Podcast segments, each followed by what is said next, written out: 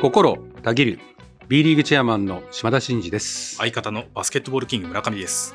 島田のマイクはバスケットボールキングのコンテンツとして毎週木曜に更新しています。はい、ということで、12月21日、もうすぐね、クリスマス。ということで、うん。ね、あの、チキンだったりとかっていうクリスマス料理のイメージをうん。沸かせたいんですけども、うん。えー現在チェアマン室はカップヌードルのうん。香りが漂ってチキンじゃない。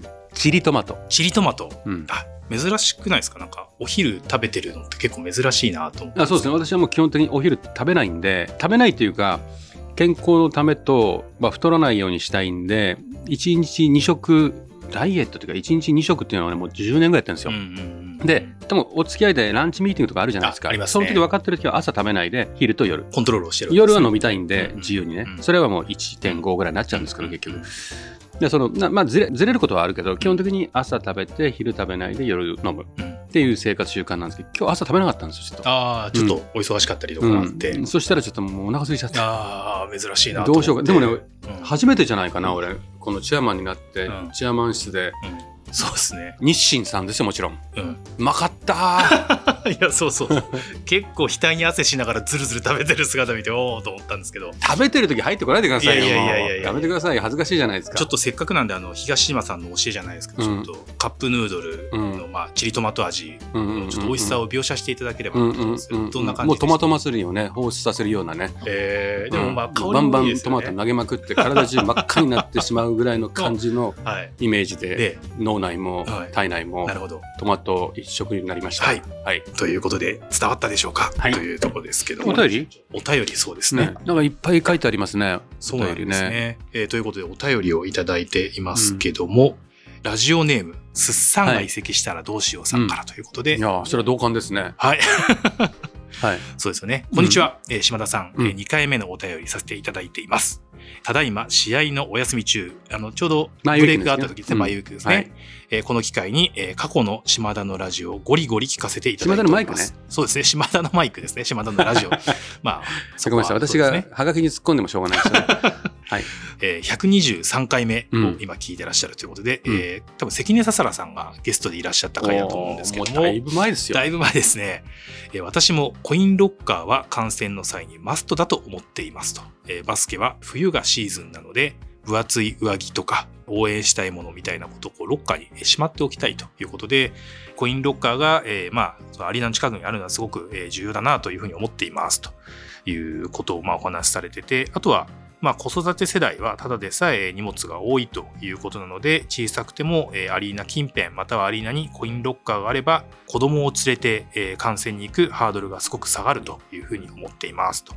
えー新しいアリーナ建設出しが始まっていると思いますが、えーぜひ、えーこのコインロッカーの設置ということは、まあ、ベースで考えていただけるといいかなというふうに思っていると。あと、うんドリンクホルダーが100%設置されるだけでドリンクの売り上げも上がると思いますので、ぜひ、えーそこもご検討いただければというようなところでございます。あれですかね、子育て世代だとベビーカーとかの話ですかね。ああとは、まあ荷物がそもそも多いそうもそも多いね、はいベベビーカーだったら預かってくれる。そうですよね、今。会場今多いねはい、多いですよね。そうじゃなくて、そうんそそこに付随するいろんなね、あのねミルクとかなんや、はいも持ってたりするから、はそそういうそれをちょっと一時的に預けたいよっていううんことだと思いますね。まあでも、ロッカーはあった方がいいですよね。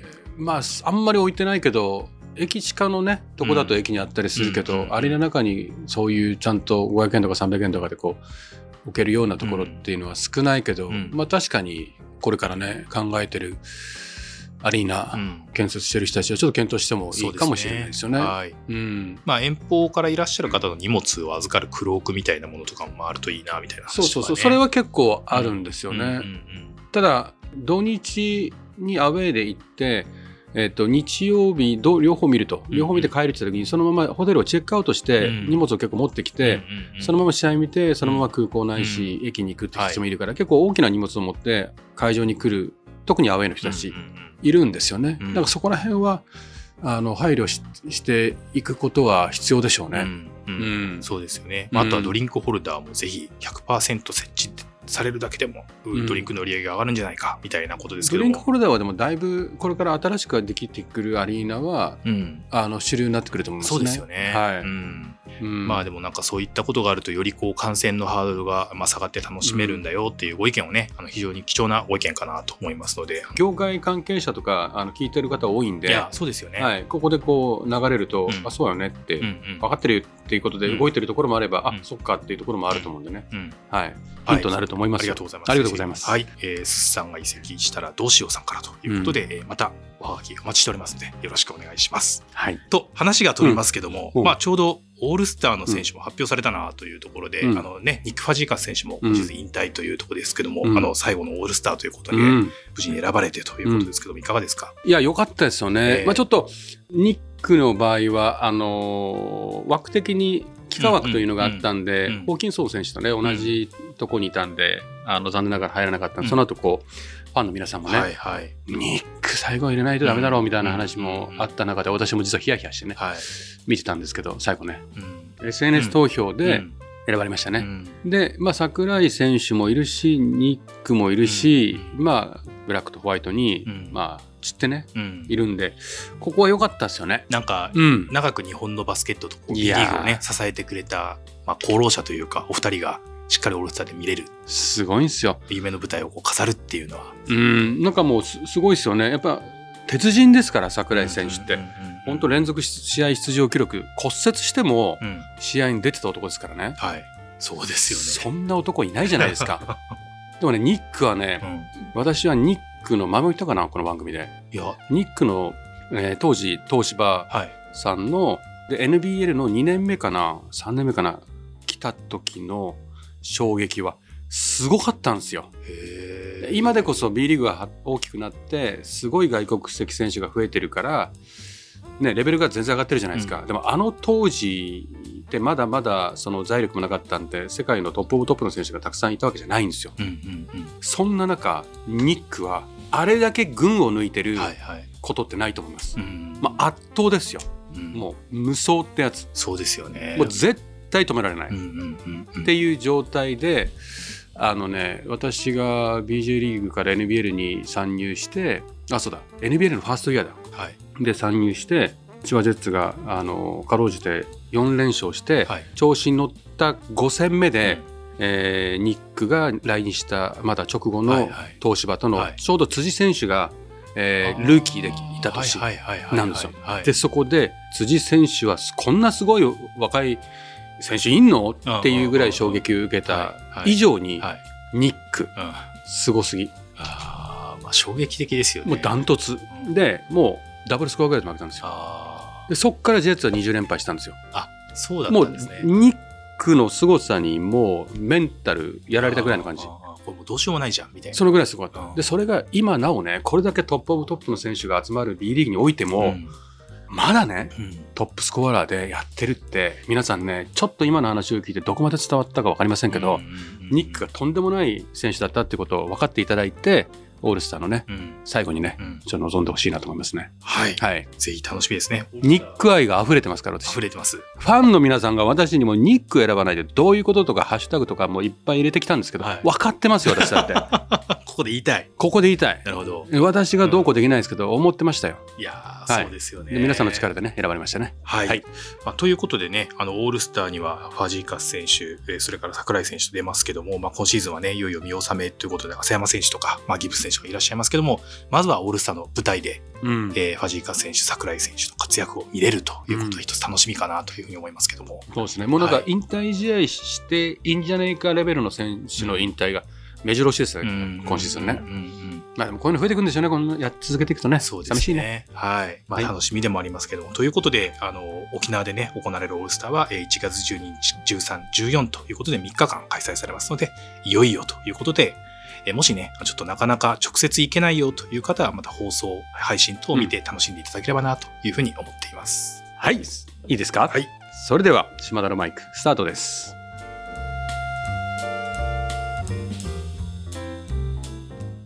島田のマイク。この番組は全国ドライバー応援プロジェクトの提供でお送りします。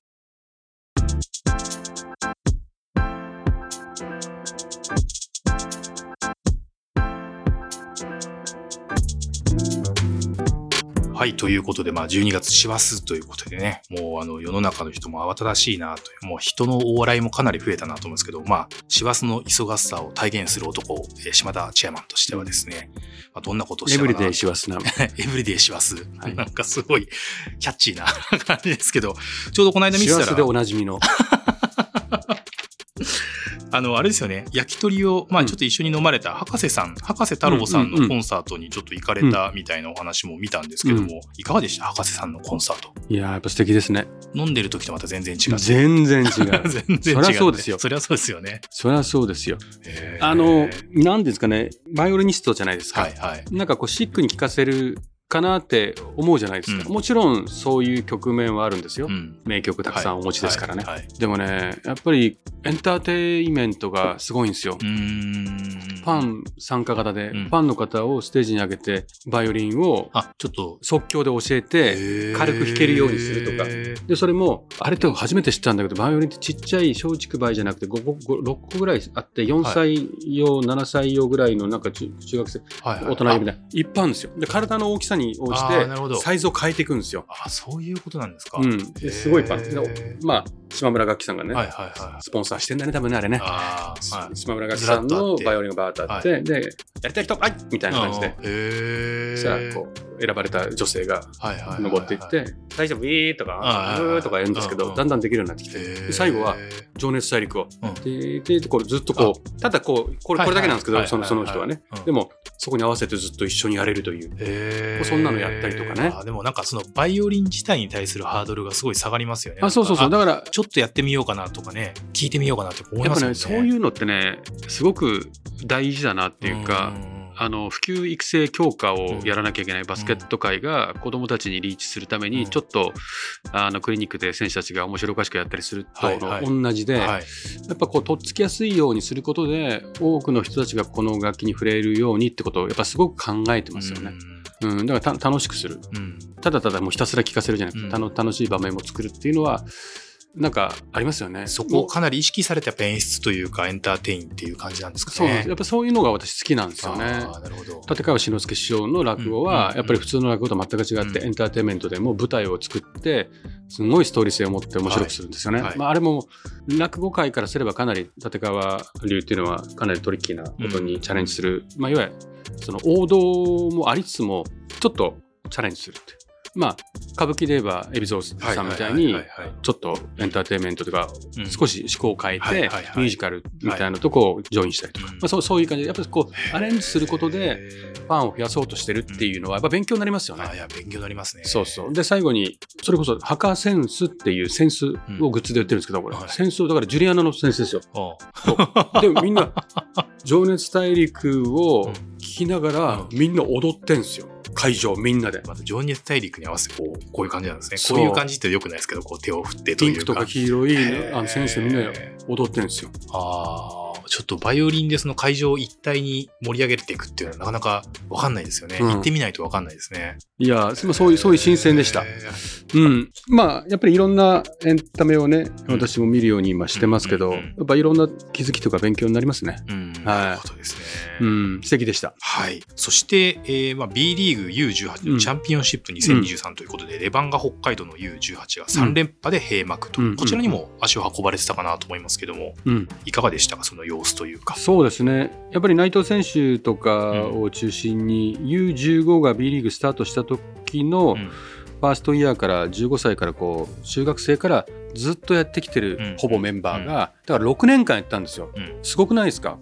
中高で確かに。う6年間同じ部活でやってるようなシチュエーションなんてやっぱり強豪校だったらいる知るじゃないですか、選手、そそういう感じですよ。だからやっぱりこの世代にしてケミストリーがっていう言ってもいいぐらい、うんやっぱりこう出来合いで作ってるチームじゃないんでね、うん。やっぱこう長く一緒にやってきた信頼関係とかあのね。こうちょっとピンチになってもちゃんとリカバリーできるというか、タイムアウト取った後に修正できるというか、なんか成熟したチームでもうこの強化育成のね、うん。あのマネージャーとも黒田さんとも一緒に見てたんですけど、はい。やっぱレベルが上がってきてて、うんこの U15 でプレーしてる選手がこのままこのけ内藤君のように来て、この世代の日本代表に選ばれたりすうん。るケースもありますけど、はい。まだまだ高体連のね、うん。あのいろんな強豪校に行くっていう選手もいるんですけど、はい。でも結構今のそのこの世代の18世代の日本代表の12、3人いるじゃないですか、もうその半分ぐらいはユース経験者がい。るんですよ。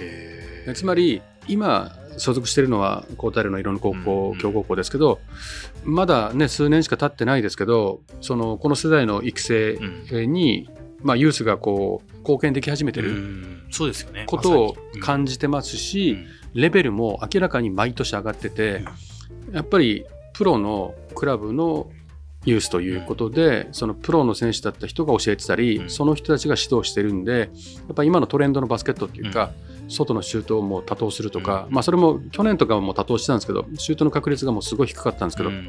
今だと30%を超えるようなあのチームも出てきたりとかしてるんで、明らかにトム・ホーバスのバスケットだったり、B リーグのトレンドっていうのをユースにもやっぱうん。反映されてきてるっていうのが思ってて、そういう意味では日本各あるべしみたいな、うん。こうスタイルを若い世代からこう指導者の皆さんがね、うん。やってくれてるんで、うんみんな明るいんじゃないかなと。そういったところもこの大会からまあ見えてくるといや、もうなんかことなんですね。嬉しかったですよ、私なんか。はあ見てて、あこれは何年かして日本はやっぱもっともっと強くなっていくなっていうのは思いましたね。まあ、子供たちにとってもあれですよね、その地域の部活とかうん強豪校っていう選択肢もあれば、こう一気通貫でしっかり教えてくれるこうユースのチームがあるっていうのは非常にやっぱ嬉しいですよね。そうそうそう、あう交代連が悪いとか全然なくて、うん。交代連は交代連で素晴らしいし、うん。ユースはユースで素晴らしいんで、選択肢が子供たちにあるっていうのが、すごいいいです。すごくいいことだと思いますね。うん。まあ、自分に合うものとか、なんかこう、こうありたいみたいなことを若い時から考えながら、まあ自分でセレクトしていけるっていうのは、そうなんですよ。なんかまあちょっと羨ましいなっていう感じがやっぱりしますよね。うん、あとキャラとか性格もありますからね、あのやっぱ合う方でやればいいと思うんですねはい。ということで、日本のバスケの未来は明るいぞというところが見えてきたとい。うことでしたが、そしてそして、うん、今度はグローバルな話になりますけども、うん、ジャカルタ出張ということで、えー IBL、うん。えーインドネシアバスケットボールリーグとのパートナーシップを締結とうんいうことでしたけども、うん。ちょっと最近英語でうん。夢も見るような、うん。見ないような話もさっきちょろっとされてましたけど、うんうんうん。そんな影響もやはりあるという感じなんですかね。そうね。いかがでした？このインドネシアは。そうですね、インドネシアは、まあ、基本的にはそのアジア枠でね、はい。日本にこうプレーをしてる、えー選手がこう迎え入れてるのが5カ国、まあ、はい。台湾も入れてはい。5つとうん。いうことで、そことおコロナ中にスタートしたこのアジア枠うん。なんですけど、なんかほわっと始めたところがあったんですよね。で私はこれ気になってて、やっぱこう契約事項がないでなんかやこの選手たちを行き来させるっていうのがちょっとどうなのかなと思って、うんもうコロナが明けたらもう全部ちゃんとやるっていうふうに決めてて、今一個一個やってて。ああ、なるほどですね。うん、で僕たまたま今回インドネシアでしたと、はい。なんで選手の交流ユースの交流、うん。日本代表の交流等々もあり、その競技的なところもありつつ、うんうん。あとはビジネスのねはい。交流をしましょうと。ん。今回ここが IBL との契約の特徴で、はい。まあ今2億5000万人ぐらい人口いて、はい。ね、インドに続いて最も勢いのあると言われている経済成長しているインドネシアですから、はい。まあまあ大きな会社からこのベンチャーからたくさんあるわけですよね。うんでそういったところが彼らのクラブを支えてるわけですよ。だから B リーグに近しい感じなんですよ、そこは。はいはいはいまあ、競技は今のところ日本が少し上だと思いますけど、うん。ビジネス面ではかなりもかなりあのインドネシアもパワーが出てきてるんで、はいはい。こうクラブ間交流、オーナー間交流、うん。スポンサーさえもあ。できたり、場合によってリーグにね、うんうんあのスポンサーしてもらうとかって、そういうことも含めて、うん。実は考えてて。う、ん。うん、なんで、まあ、これから交流を続けながら、放映権とかね、うん。そういったことも含めて発展していけばいいなと思ってますけど。ね。まあ、これからますますこう伸びてくる国との、まあ、交流、うん。ビジネス面も含めてっていうことだと、こう非常にこうあれですよね、日本との連携も含めて、まあ、うん楽しみですよね。すごい親日なんですよ、インドネシアって。ああ、なるほど、なるほど。はい。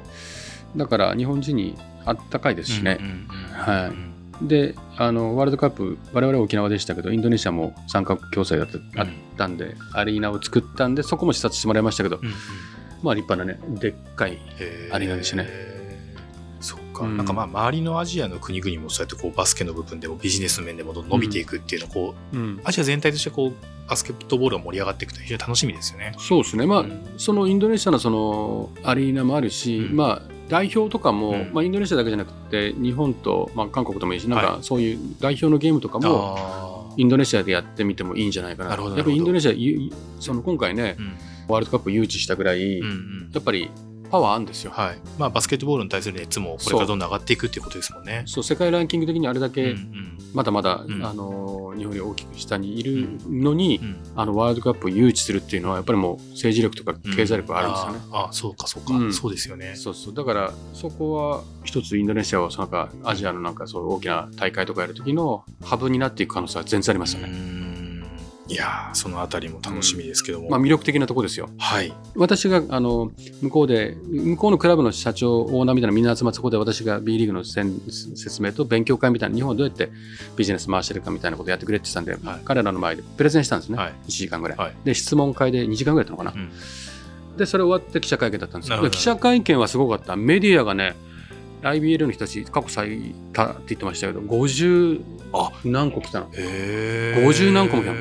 うわーって来たメディアすごいですね。日本でもそんなにいっぱい来るのってた、はい。なかなか簡単じゃないけどですよね。すごかったですね。すごいですね、まあ、バスケに対する興味関心ももそうし B リーグに対してもっていうことは結構もしかしたら、そうそうそう。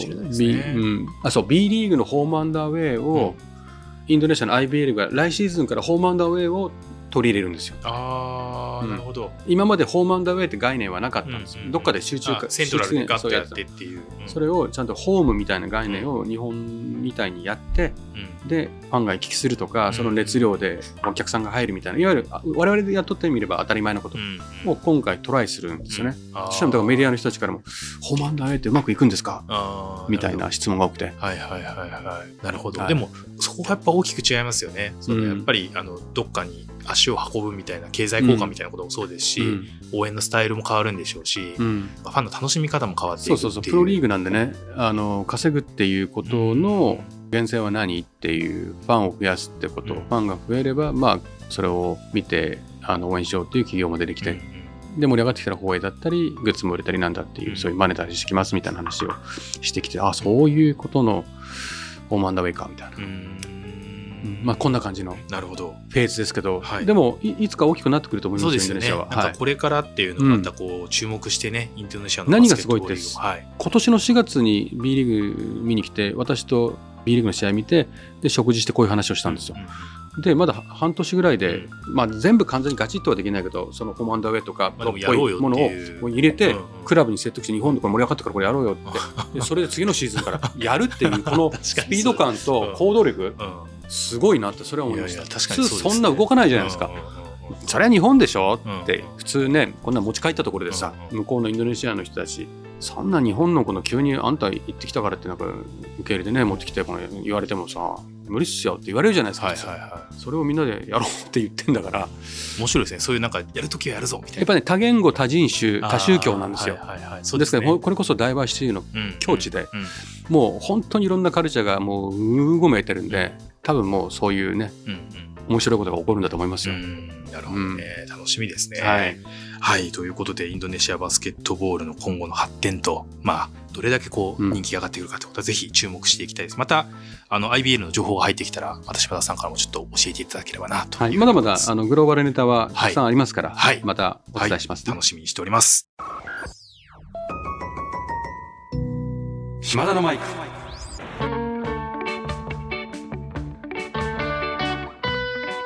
島田のマイク。この番組は全国ドライバー応援プロジェクトの提供でお送りしましたはい。ということで、えー師走をどういうふうに駆け抜けているのかというところを本編では、えー話をしていきましたが、えー B リーグの方でもですね、えーいろいろと動きがありまして、えー B ホープの、えー公式 X が開設されたという話がありますけども、まあ B ホープってね、結構あの改めてということなんですが、えー、ピープル、ピース、プラネット、えー人類、平和、地球と、この3つの領域でクラブ、選手、ファン、地域、パートナー企業の方々を巻き込んで、共に SDGs の実現を目指したアクションを推進していきますということで、まあ、様々な取り組みがですね、行われてますので、ぜひ、こちらの公式 X をまフォローしていただいて、どんなことをやってるのかなということをま覗いていただければなというふうに思いますけども、島さん、B ホープについて改めて何かこう、いやもう今はい説明してくれたことにつきますけど、まあ、各クラブもね、はい。い、ろんな地域における社会貢献活動みたいなことはしてますけど、うん。はい。それはリーグでもやってまして、うん。まあ、それを、まあ、サイトもありますけど今回ね、はい。い、あのいろんな情報をもう少しこまめに発信していきたいということで、X を立ち上げたんで、やっぱり現場みんな頑張ってるんですよね。はいはいはい。うんぜひそういうところも知っていただきたいなという思いも込めてというこやっぱりこう。こういう熱量ってすごく大事で、はい。まあ、もちろん公式であの B リーグのサイトでも、まあ、宣伝してますけど、はい。私もね、はい。X でね、もうこれ、はいこう上げてほしいみたいな感じをおっしゃるんですよ、うんうんスタッフが。うんうんうんうん。こういうのって嬉しいですよね。自分たちがやってる仕事をちゃんと世世の中に届けたいっていうことで、公式もそうだし、んいろんなところに頼んでいって、私もその一人で、はい。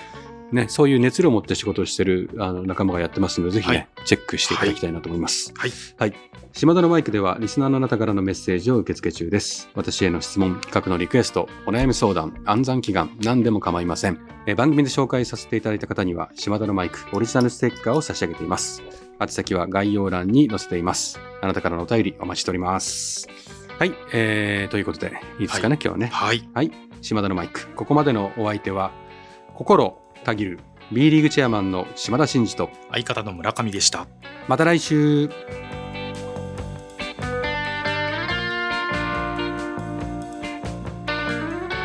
お聞きいただいたコンテンツは制作バスケットボールキング制作協力 B リーグ配信日本放送でお届けしました。